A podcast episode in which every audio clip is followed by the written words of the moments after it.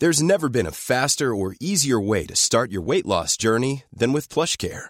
PlushCare accepts most insurance plans and gives you online access to board-certified physicians who can prescribe FDA-approved weight loss medications like Wegovy and Zepbound for those who qualify. Take charge of your health and speak with a board-certified physician about a weight loss plan that's right for you.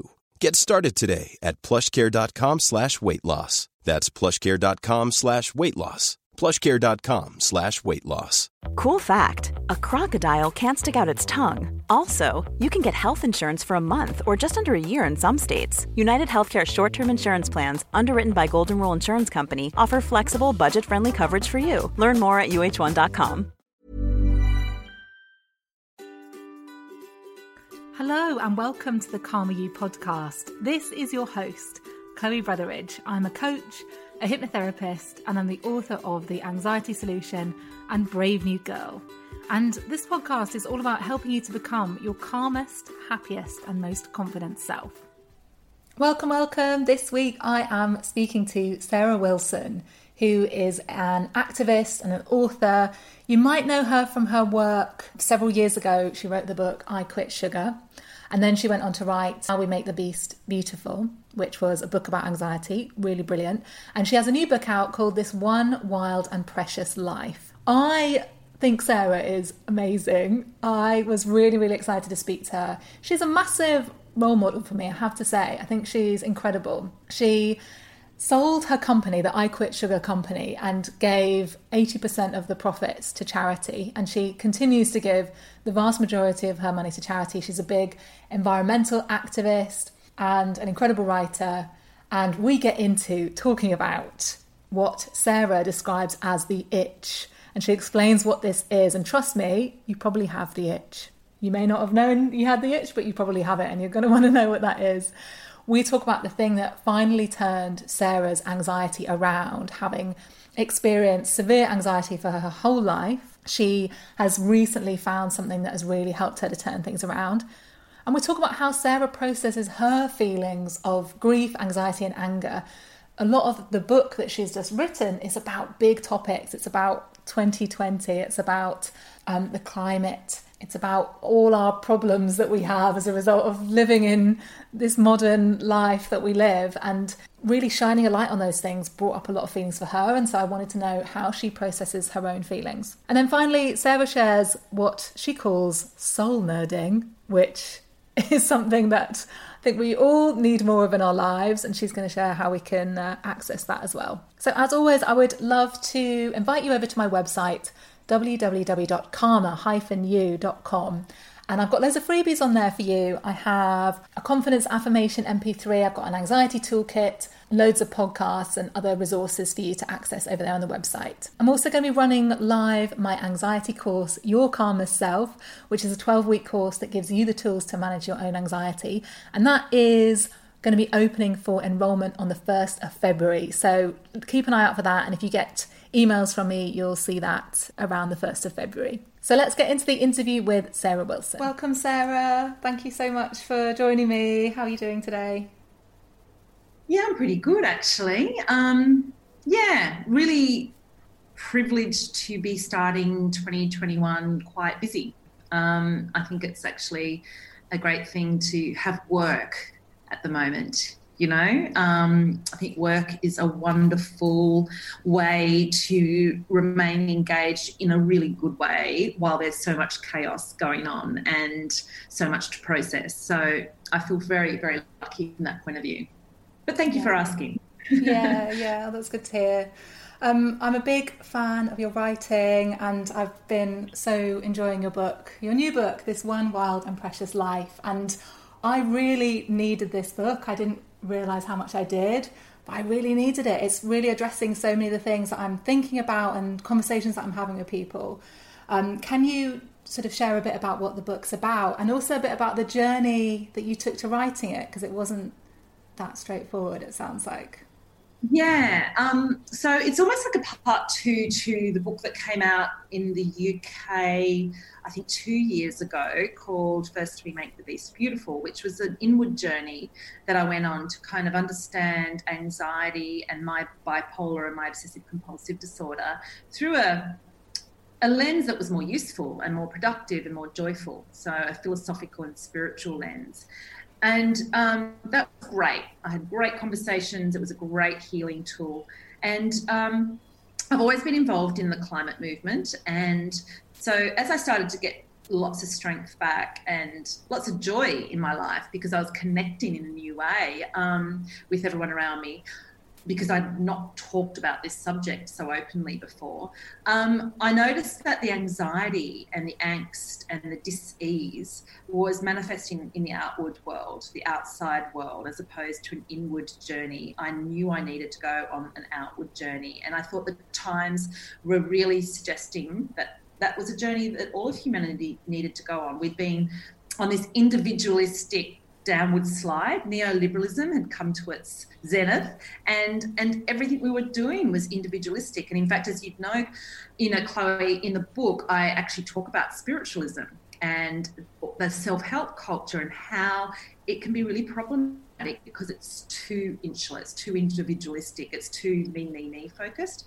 Um, and so yeah, I figured that I needed to go outward and investigate this collective anxiety that was happening to talk about why we'd ar- arrived where we were at and then to come up with a way, a path forward through it, through this complexity and what really is an overwhelm. An overwhelm that was making people descend into inaction, which is exactly what we do not need as the planet burns and um, we destroy it and we are threatened with pandemics and political fragmentation and so on. We need to be active, alive to it.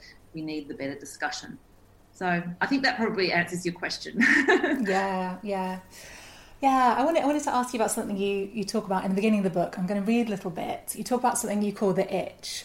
The planet is burning, refugees cry out for our help. The gap between the haves and the have nots has become a cruel chasm. And we? Yeah, well, we scroll and binge watch and buy stuff, which makes the itch worse. Can, can mm-hmm. you sort of describe a bit more about what, what this itch is? I think so many people just, will hear that and think, actually, yeah, yeah. Yeah, I couldn't come up with a word that really summed up what we were feeling because it isn't quite anxiety. Anxiety is one of the ramifications of this other feeling.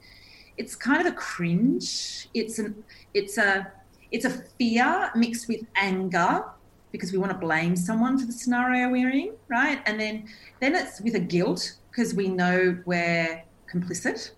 Like it's not like it's a war where we can point our finger outwards and go, that's caused the problem, you know. In this case, we caused the problem and we know it. And then and then it's um, you know it's and then it's despair and grief as well because we are grieving like the loss of biodiversity. Um, we are grieving the loss of animals that were in our picture books as children and are now on the extinct list. And we're also grieving the plans we had for our future. So especially in most places around the world young people in particular um, you know, their plans for finishing maybe school or university are on hold. Uh, their plans to maybe go off and do an internship or to travel, to do a gap year and travel are on hold, potentially never to be realised again. We don't know. And so there's grief. So it's all of these feelings. And of course, the worst part of it is the fact that we know we're complicit and we're doing nothing. And so I describe it as this itch, this really awkward sense that we're not living life right.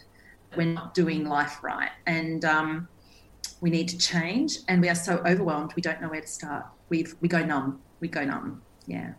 Mm, yeah, I relate to that feeling so much. It's almost like, I don't know whether you would call it like a cognitive dissonance of kind of putting something in the recycling bin and then thinking I shouldn't have bought that thing in the first place, but then being sort of faced with pressures to live at this fast pace and feeling like we need to have convenience and and then thinking, and does it matter what I do? And then exactly, but yeah, it does well, uh, matter. Yeah.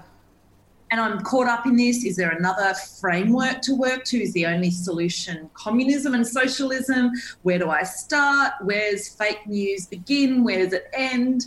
It's there is just so much to digest, and um, And the upshot is we often do go into numbness. We go back to scrolling, we go back to watching television, we go back to um, avoiding uh, confrontation and discomfort. And of course, I talk about this in the book as well.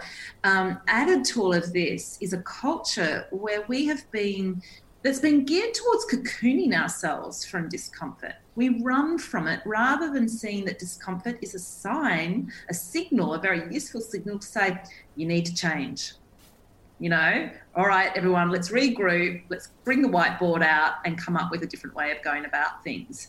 Instead, we just shut down and we we watch more TV, and um, you know, it's a really interesting um, phenomenon. Like we talk about technology um, and you know it's this big problem. Well i actually say that technology only ever enables right? It enables um, and so the more interesting question is well what does it enable? It enables our at the moment our kind of worst tendencies as humans.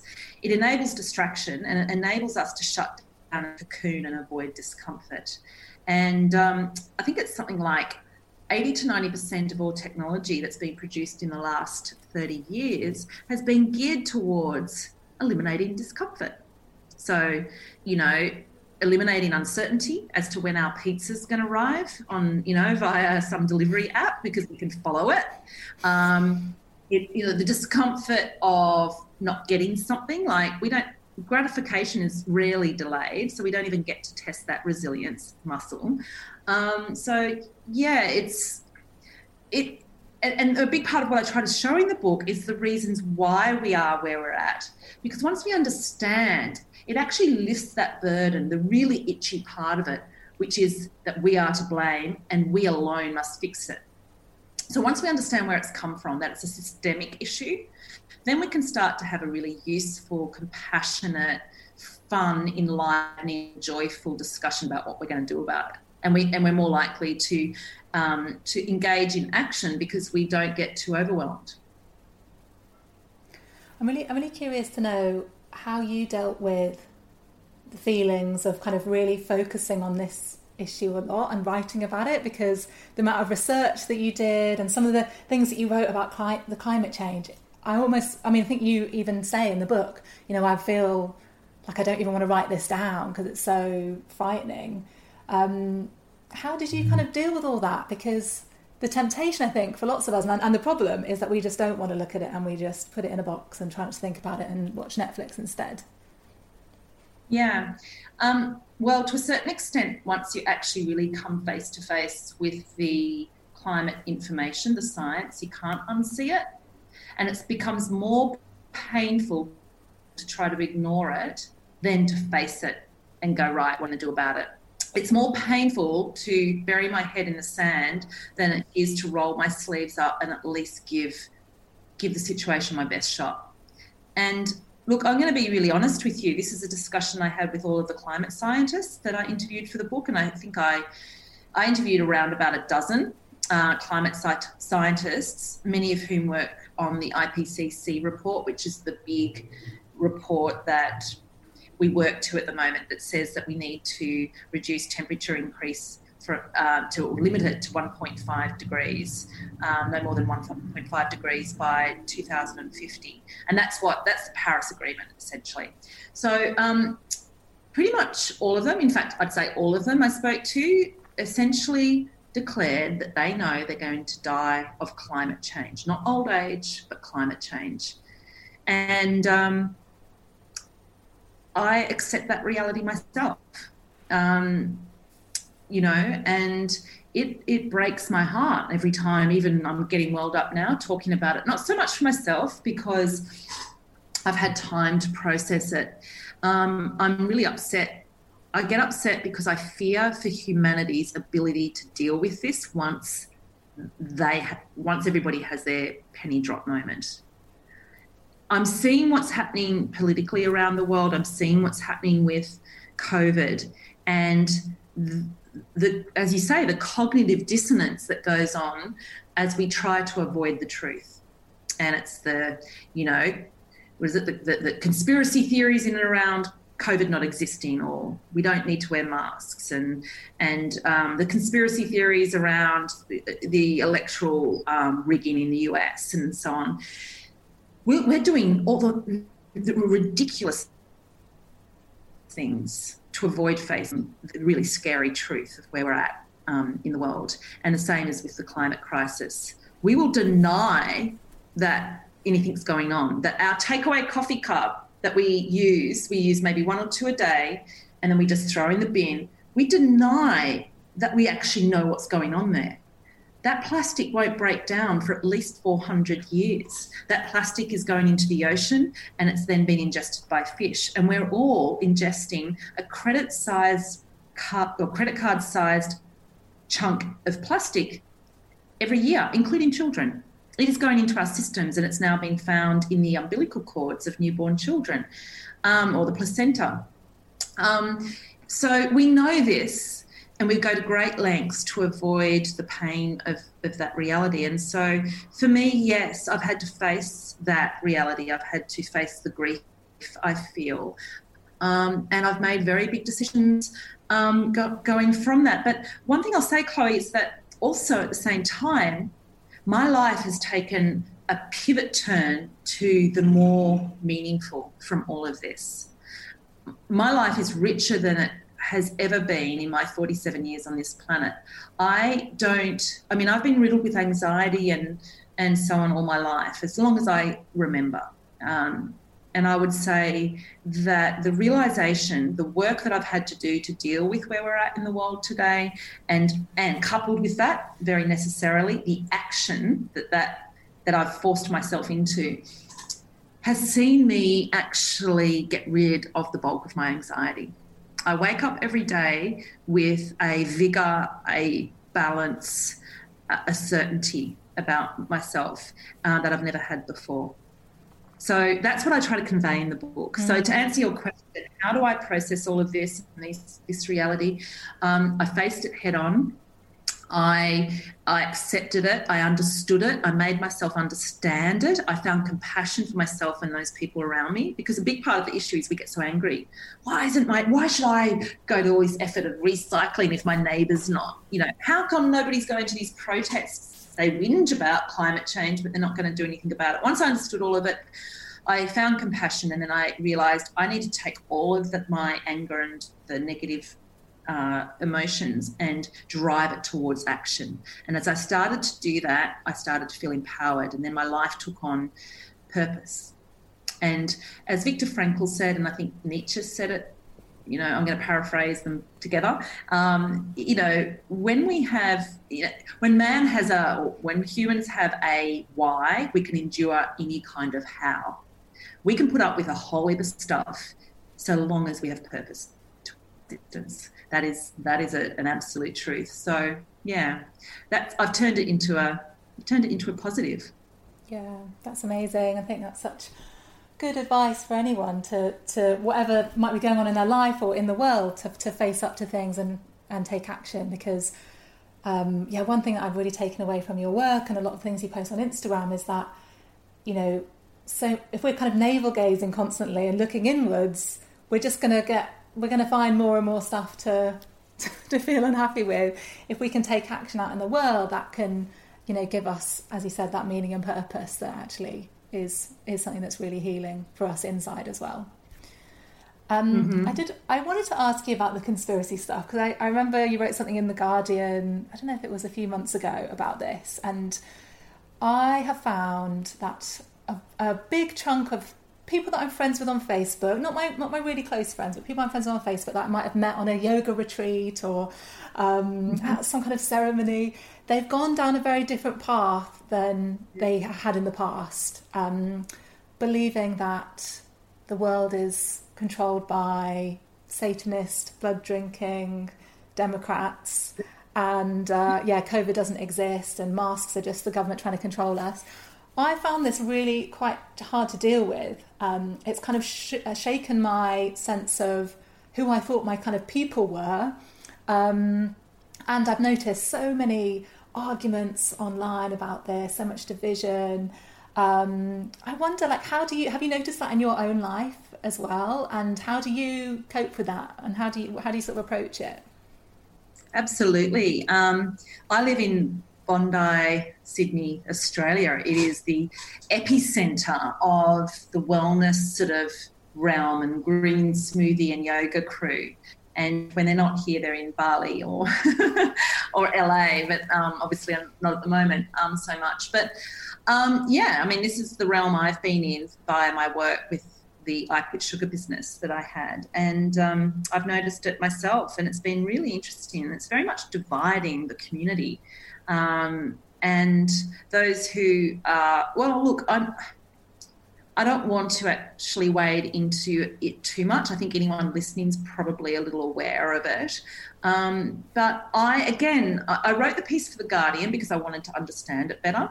I often go ahead and write books or articles or, you know, volunteer to go on some news panel show. If it's about something where I know I need to go and investigate it anyway, it gives me a sort of a, a, a forum to have to go and do it. So with this one, yeah, I went and sort of researched some of the psychology, and it's actually not that new. That's the really interesting thing about it.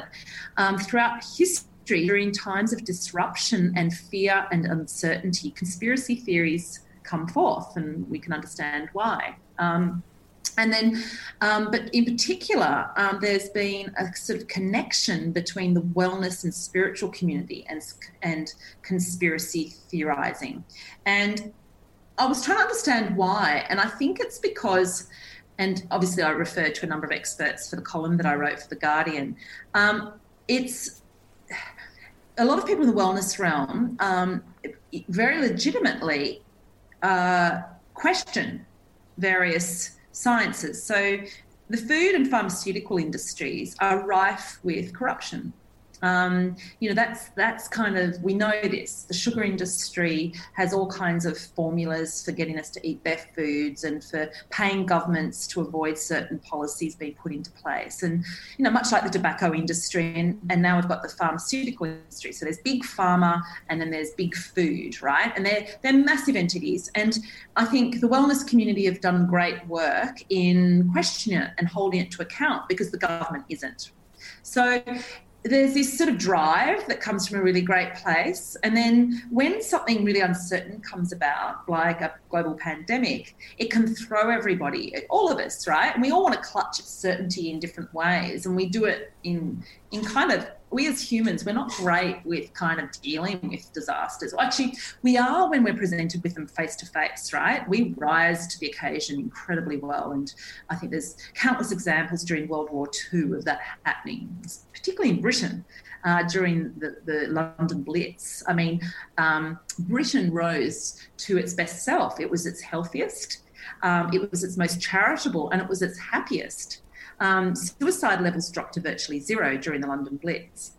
Now, during a time like this, where it's uncertain, we don't know who the enemy is, we don't know what's going on, and we don't know who to trust. So, during a war, you generally have a wartime leader that can very clearly point to the enemy. Winston Churchill did that particularly well.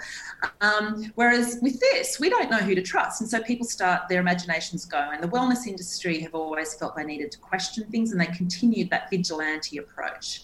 And then you uh, couple it with really a bunch of algorithms, you know, and so um, you you get onto YouTube and you go down a rabbit hole. And for anyone interested in this subject, um, a really good podcast that will explain it better than we can probably discuss it here in a short time. It's a quite an extensive podcast. It's done by the New York Times and it's called Rabbit Hole. And it's a really good. It's a little bit old now, but it does explain how all of this works.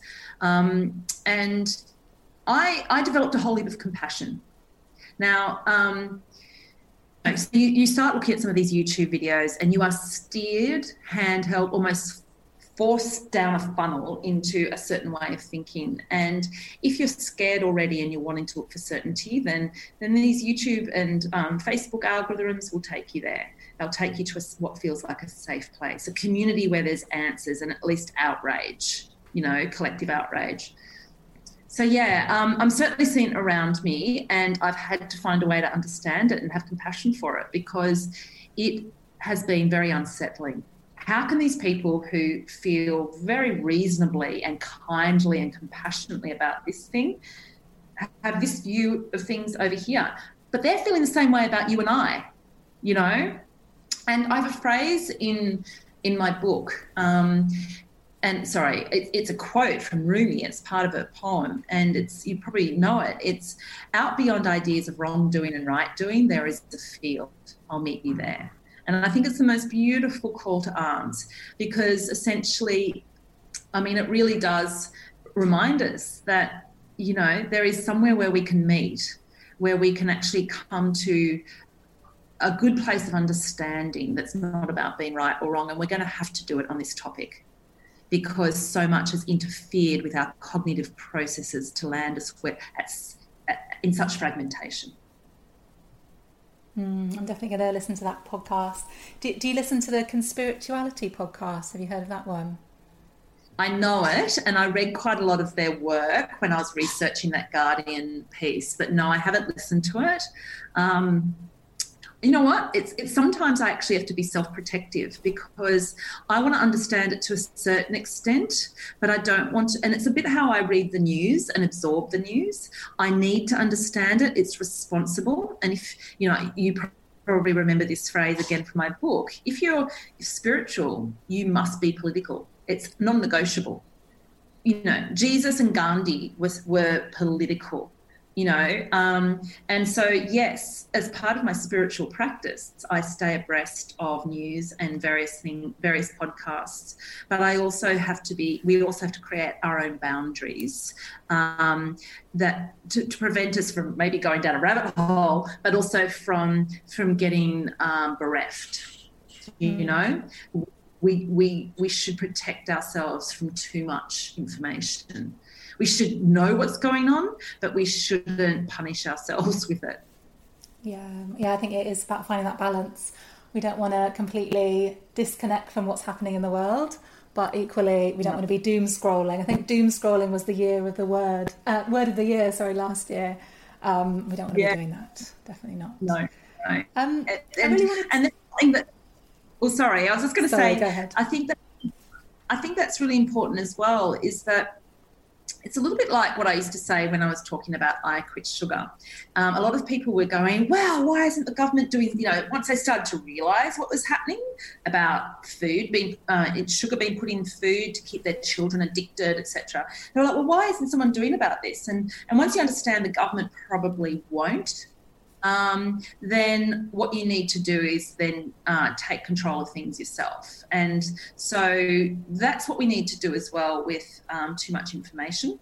Like this deluge and this doom scrolling. No one's going to come and save us from it. The, the horse is bolted. What we need to do is actually create our own boundaries, our own, and I, I refer to these things as sort of moral and ethical guardrails and we used to have them institutionalized via the church or governments or HR departments that would ensure we didn't work 24 7. So that we used to have these wonderful institutions, I called them the umpires on the field, that would, you know, wave a flag or blow a whistle when individualism went too far. We don't have those anymore. Capitalism, neoliberalism has wiped them off the field. Uh, we have no respect. Even science, right, has been disregarded um, and you know intellectuals and academia you know we're anti-academia. And so we are now left to have to work those boundaries out ourselves. And so yeah we certainly do have to address our own doom scrolling. No one's going to come and save us from that. Mm-hmm. yeah. I wanted to ask you also about loneliness. I know you, you, sort of touched on this in the book, and I remember you doing a think it was an Instagram live talking about it. I think it was in the first lockdown, kind of your own experience of that. Um, and as I was reading your book the other day, I was thinking, oh, I'm noticing like I'm actually feeling some loneliness as well. And, and sometimes we don't maybe notice that emotion. We might feel bad or we might feel sad, but not really know that it's that. Um, have you yeah can you can you share a bit about have you experienced that in the last year and how do you how do you deal with that yeah, um, it's again an exploration. I had to really get to the nub of what our loneliness is about because we, we have more interactions with other humans than ever before, even during COVID, even during various lockdowns, right? Um, you know, we've just we've got that deluge of interactions. But what we are often lacking is meaningful engagement, meaningful relationships, meaningful um, engage uh, interactions. So, um, what I think is the most painful kind of loneliness whether you are in a relationship, whether you've got a big family around you, or whether you live in your own, as, as I do. So I did, I did only a six week, fairly intensive lockdown right at the beginning because Australia was really quick to jump on it, and it prevented us actually from. I mean, we, I think we've got I think we've got maybe a dozen cases in Australia of COVID at the moment. Um, we've even got down to zero cases, and then the only cases we're getting at the moment is from overseas travellers that are coming back into the country, and then it sort of leaks out of the, the hotels where they're in quarantine. But um, so we did it quite early, and it was really it was hard because we in a in a crisis we are programmed to go and hunt out or gather around other humans that's what we do to survive. And so our primitive urge has been blocked, you know. Mm. Um, now, for people who've got kids and they're doing homeschooling, it's a completely different story. But again, I think there's a similar kind of loneliness that's being felt. And the loneliness is really um, it's a it's a loneliness from meaningful engagement, but it's not just from others. It's also loneliness from a meaningful engagement with ourselves. There is so much distraction going on in the world that we fail often to have a conversation with ourselves. We fail to have moral discussion with ourselves, discerning moral discussion. And so even the practices that we used to have, you know, during throughout history have been wiped once more by neoliberal thinking. And uh, it's kind of considered you know woo woo to, to do that. And then of course we've also we're also lacking meaningful a meaningful relationship or connection or engagement with the world with nature and with meaning. So um, that's something that i address in the book that we have to reconnect. We need to find practices to reconnect in a meaningful way to others to ourselves and to the world. And it's really on the latter one that I really focus towards the end of the book because I feel that the salve to saving the planet and really the salve to saving humanity because the planet will survive. It will just kind of adjust and humans will be wiped out and it will keep moving on, right? Um, it will find new species to keep it to keep the, the the, the balance, you know, going. Um, but the, the, I think the secret to giving our having our best shot at it is to reconnect meaningfully with the world around us. We our relationship with um, the patterns of nature have been severed. And so, and as a result, we've we've lost touch with how much it means to us, how much the planet means to us, how much biodiversity and equilibrium matters to us. And um, I sort of feel that, and I have this phrase on the back of the book, uh, it's the blurb that's been pulled out, and it's along the lines of um, humans will save what we love if we love it hard enough. Um, and so our challenge is to remind ourselves of how much we love nature. We need to get into it. We need to, to be in it. We need to be with it and then we'll want to save it. We'll just do everything we can to save it. And so that's my stealth motivation of the book is to get people meaningfully connected with nature, with life, with life. Mm, yeah, and and in in sort of various stories throughout the book, you share about walks that you've done, and I found myself really craving being able to kind of walk in nature and you can't it's not really you can't really do that so much in Bali. It's, there's rain there's torrential rain then it's 30 degrees too hot for an English person to walk in the day. And then um, there aren't kind of pavements so it's not like in a city like in London you walk around the streets of London or something or in a park in London. And I was really craving that and um, I'm sure people reading that were is that what you kind of wanted people to get a sense of kind of strap on your, your hiking boots and get out there Yes. So look, the the hiking motif um, kind of carries what's a pretty heavy, gnarly storyline. You know, so there's my personal story, and I actually share some fairly intimate grief that I go through in the three year period of writing the book. And then there's the, the freaking heavy shit of the world's coming to an end, you know, and um, there's political fragmentation. We're not getting anything right. You know, what are we going to do? So I I tell the story through hikes, um, and it's where I read a lot of my dense reads. You know, and I you know I'll read Nietzsche um, out in the bush, and um, now as it happens quite perfectly, walking in nature then turns out to be my fix, my salve, my through line, my, my, my, my way forward. And I happen upon that quite accidentally. It's almost like it was right in front of me. And I go, oh, God, there we go. I've got the solution. I've been doing it all along. Um, and then there's also a legacy to walking in nature as a way to solve complex problems. So some of the greatest philosophers and political thinkers, um, poets, and scientists have hiked to get clear.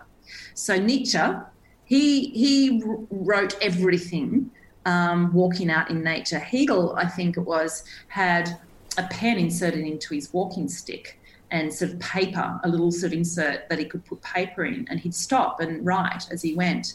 Virginia Woolf, Charles Darwin, um, Winston Churchill, uh, Bill Gates, Mark Zuckerberg, they all walk to come up with their incredible inventions and contributions. So I sort of feel that we can we need to walk out our reconnection with life. We need to walk out uh, our path forward to saving the planet. Um, so it, it, I was so happy when I realised that I was already doing the fix that I'd been looking for. You know, there's a point a third of the way through the book you might recall where I'm like, holy shit, I don't have an answer. I've promised my publishers in the US, UK, and Australia that I've got a path forward through all of this, right? I thought I had it, and then I got into it and realized, oh my goodness, what am I going to do? Um, and it, I went for a hike to try to work out what I was going to do. I was so overwhelmed. I had a coffee with my meditation teacher, and he gave me some great advice. He said, Sarah, you need to show us how to do this because, and you need to make it look charming, more charming than the status quo, more charming than the way we're doing things. He said, because I know you enjoy it. You you don't do it because it's like self-flagellation. Because I live as a minimalist.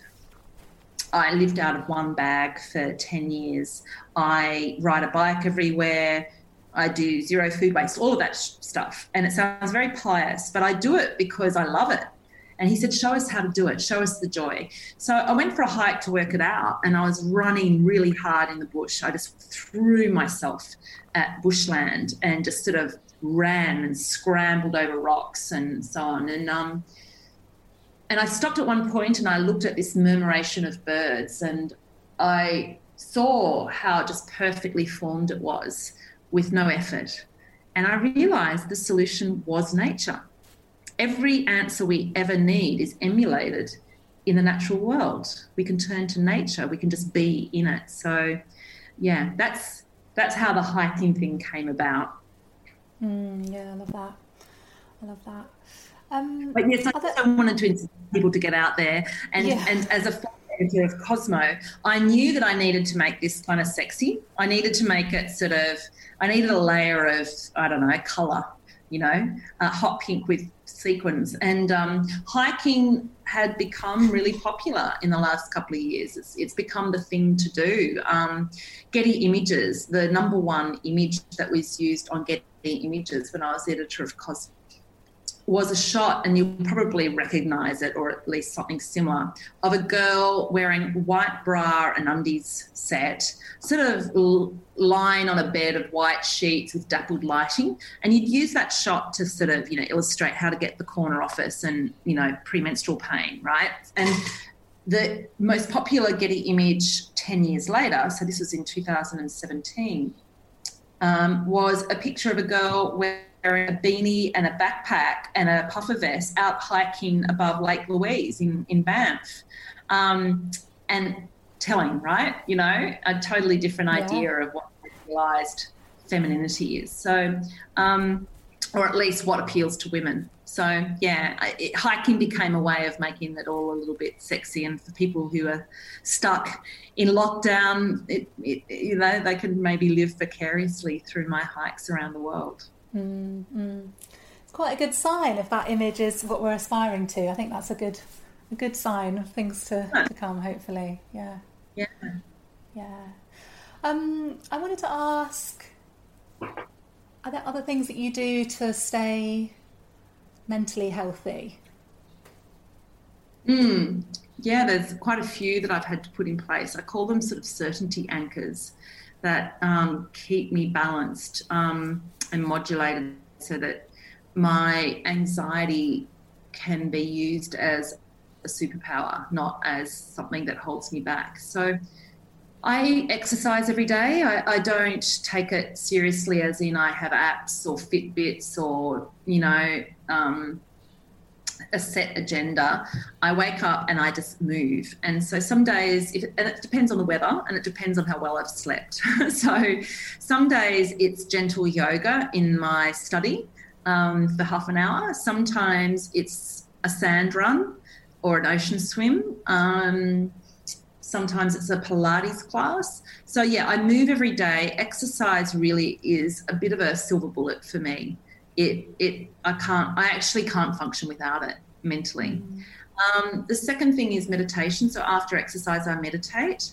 And again, if I get too rigid with it, it doesn't, it, it turns into a chore. I don't, I do, I really do try to find things I try to find the, the juicy, enjoyable aspect of things. So sometimes I meditate for five minutes. I try to make it 20 minutes. Um, and sometimes I just vigilance work. So I go, right, it's 20 minutes. I set a timer and I'll stick to it. Um, but I do meditate at least once a day, sometimes twice a day. Um, I, I, I eat a, an abundance of good food rather than try to restrict bad, so-called bad food. So I um, I eat a lot of vegetables um, and a lot of good fat, and I just don't hold back. If it's good fat and, and got lots of nutrients, I eat as much as I need to, and I'll eat until I'm super full. Um, I tend to eat two or three times a day. I find that works well for me. Um, I need to feel nourished and and so on, and then I also need to get my body to reset that's what works for me. Um, I also have been on a bit of a um, mission to, especially since COVID's been happening and the world has shifted so much, I've decided to, I have to get very serious about what I'm going to do with the remaining years on this planet. And um, I don't have time for redundancies or things that hold me back. And so I've had to get fairly vigilant. You know, it's only, you know, it's early 2021 but I, I'm having to remove aspects to my life, business partners that I just don't just don't serve a greater purpose. Um, and I'm having to get quite full on about it, you know, quite focused on that. So that's made a big difference to my life. Mm. Um, it's it's I've had to do that throughout my life. So I, as you know, I got rid of the I Quit Sugar business. I shut it down and gave all of the money to charity. And I continue to give about 70 to 80% of my money, my income to charity. And that was a big decision that I made because it enabled me to move forward with more meaningful stuff. While ever I was managing the, the business and the financials and all of that, I was going to be held back. So I I make these decisions quite regularly. I have an appointment with myself, you know, that sort of meaningful relationship, that discerning discussion with myself to go, right, get real, Sarah, what matters? Okay, now what's getting in the way of you doing what matters? So, yeah, there's some of the practices, I suppose. They yeah. sound a bit esoteric, but. That's amazing. That's really inspiring, actually, the idea of thinking about what really matters in your life, getting rid of the things that, you know, aren't meaningful, the relationships, the, the business aspects. I'll tell you one other thing that helps that's a little, maybe a little bit more tangible for people listening is, and I have a chapter on it in the book called Soul Nerding. So I soul nerd, and soul nerding is basically reading up and studying the mindsets, the work, the the practices, the the life hacks of people who have lived meaningful lives. So I'm talking philosophers, writers, whatever, whoever it might be. And so throughout the book, I actually share a lot of those nerds, those soul nerds, whose work I, I study.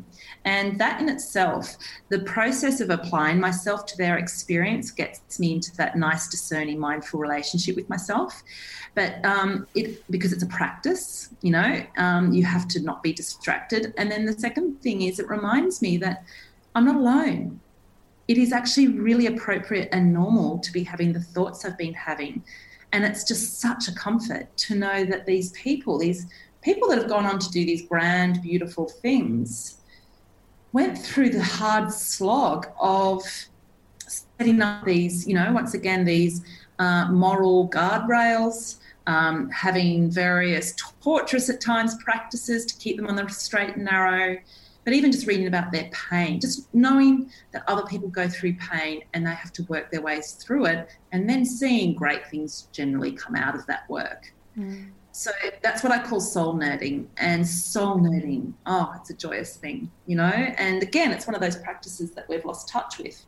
We don't do long reads. Most people can't even read a proper philosophical book anymore. You know, our brains have been rewired. So it's a practice, mm-hmm. like meditation. Yeah. Yeah. Is there anything that you've been, anything specific that you've been reading recently that you could share about? Yeah, Virginia Woolf. I reread um, A Room of One's Own. Oh my God, it's so radical and cool. And she's just like, she gets quite vigilant with what matters to her and she speaks out. And this is a time for speaking out. Um, let me see. Um, I've just interviewed Sia, the singer, um, who's written over 100 hits for Beyonce, and she wrote Diamonds for Rihanna and Chandelier and so on. She's an Australian, and I've been following her work for a very long time. But I've got a podcast, and I just interviewed her this morning, actually. So I've been soul nerding on her work and her thinking, and her philosophies, and her the, the life that she's led. And I've been in tears, and I've gone into a rabbit hole. I see a rabbit hole. Um, so yeah, that's her work. Um, the Stoics. I've been reading a bit of Stoic, the Stoics, um, Seneca, and so on. I find great comfort there. Um, other Rutger Bregman is another person I interviewed for my podcast. He wrote Humankind. He writes about, he breaks down a lot of the science that says we're selfish beings and that we're um, we're sort of the Lord of the Flies types, where mm. we will capitalize each other to get ahead. And he breaks down a lot of the thinking there. Um, and Nietzsche, Thus Spoke Zarathustra, I've just reread as well. It's not easy going, but there's some beautiful moments in it. Okay, yeah. awesome. Definitely adding some things to my reading list. I'm going to take myself out into into a rice paddy and read some Nietzsche. um, yeah, yeah. Just one, I suppose one final question. I wanted to come back. I think we, we sort of touched on this, the kind of the climate change issue. Um, I think reading your book has definitely. I mean, I'm I'm involved in that world to some extent in Extinction Rebellion, but I think reading your book has kind of lit more of a fire under my butt. Um, are there things that you, when you when you talk about kind of people being active in this area, what are some of the things that you would recommend if someone's thinking, actually, you know, I've read this book and actually it has reminded me how important this is. I'm ready to face it head on rather than burying burying it. What what advice would you have for people? I'll, ref- I'll refer to phrases in my book. Um, there's one that um, I think resonates with people, and I applied it to myself as well when I was writing the book. Is start where you are. I think a lot of people feel that they've got to somehow start up some new climate group, and you know, um, you know, do something massive you know, and because like massive problem, therefore I've got to do something massive. And then they'll get overwhelmed and do nothing. That's the upshot. In fact, the most impactful, believable, hashtag authentic way to go about it is to actually start where you are.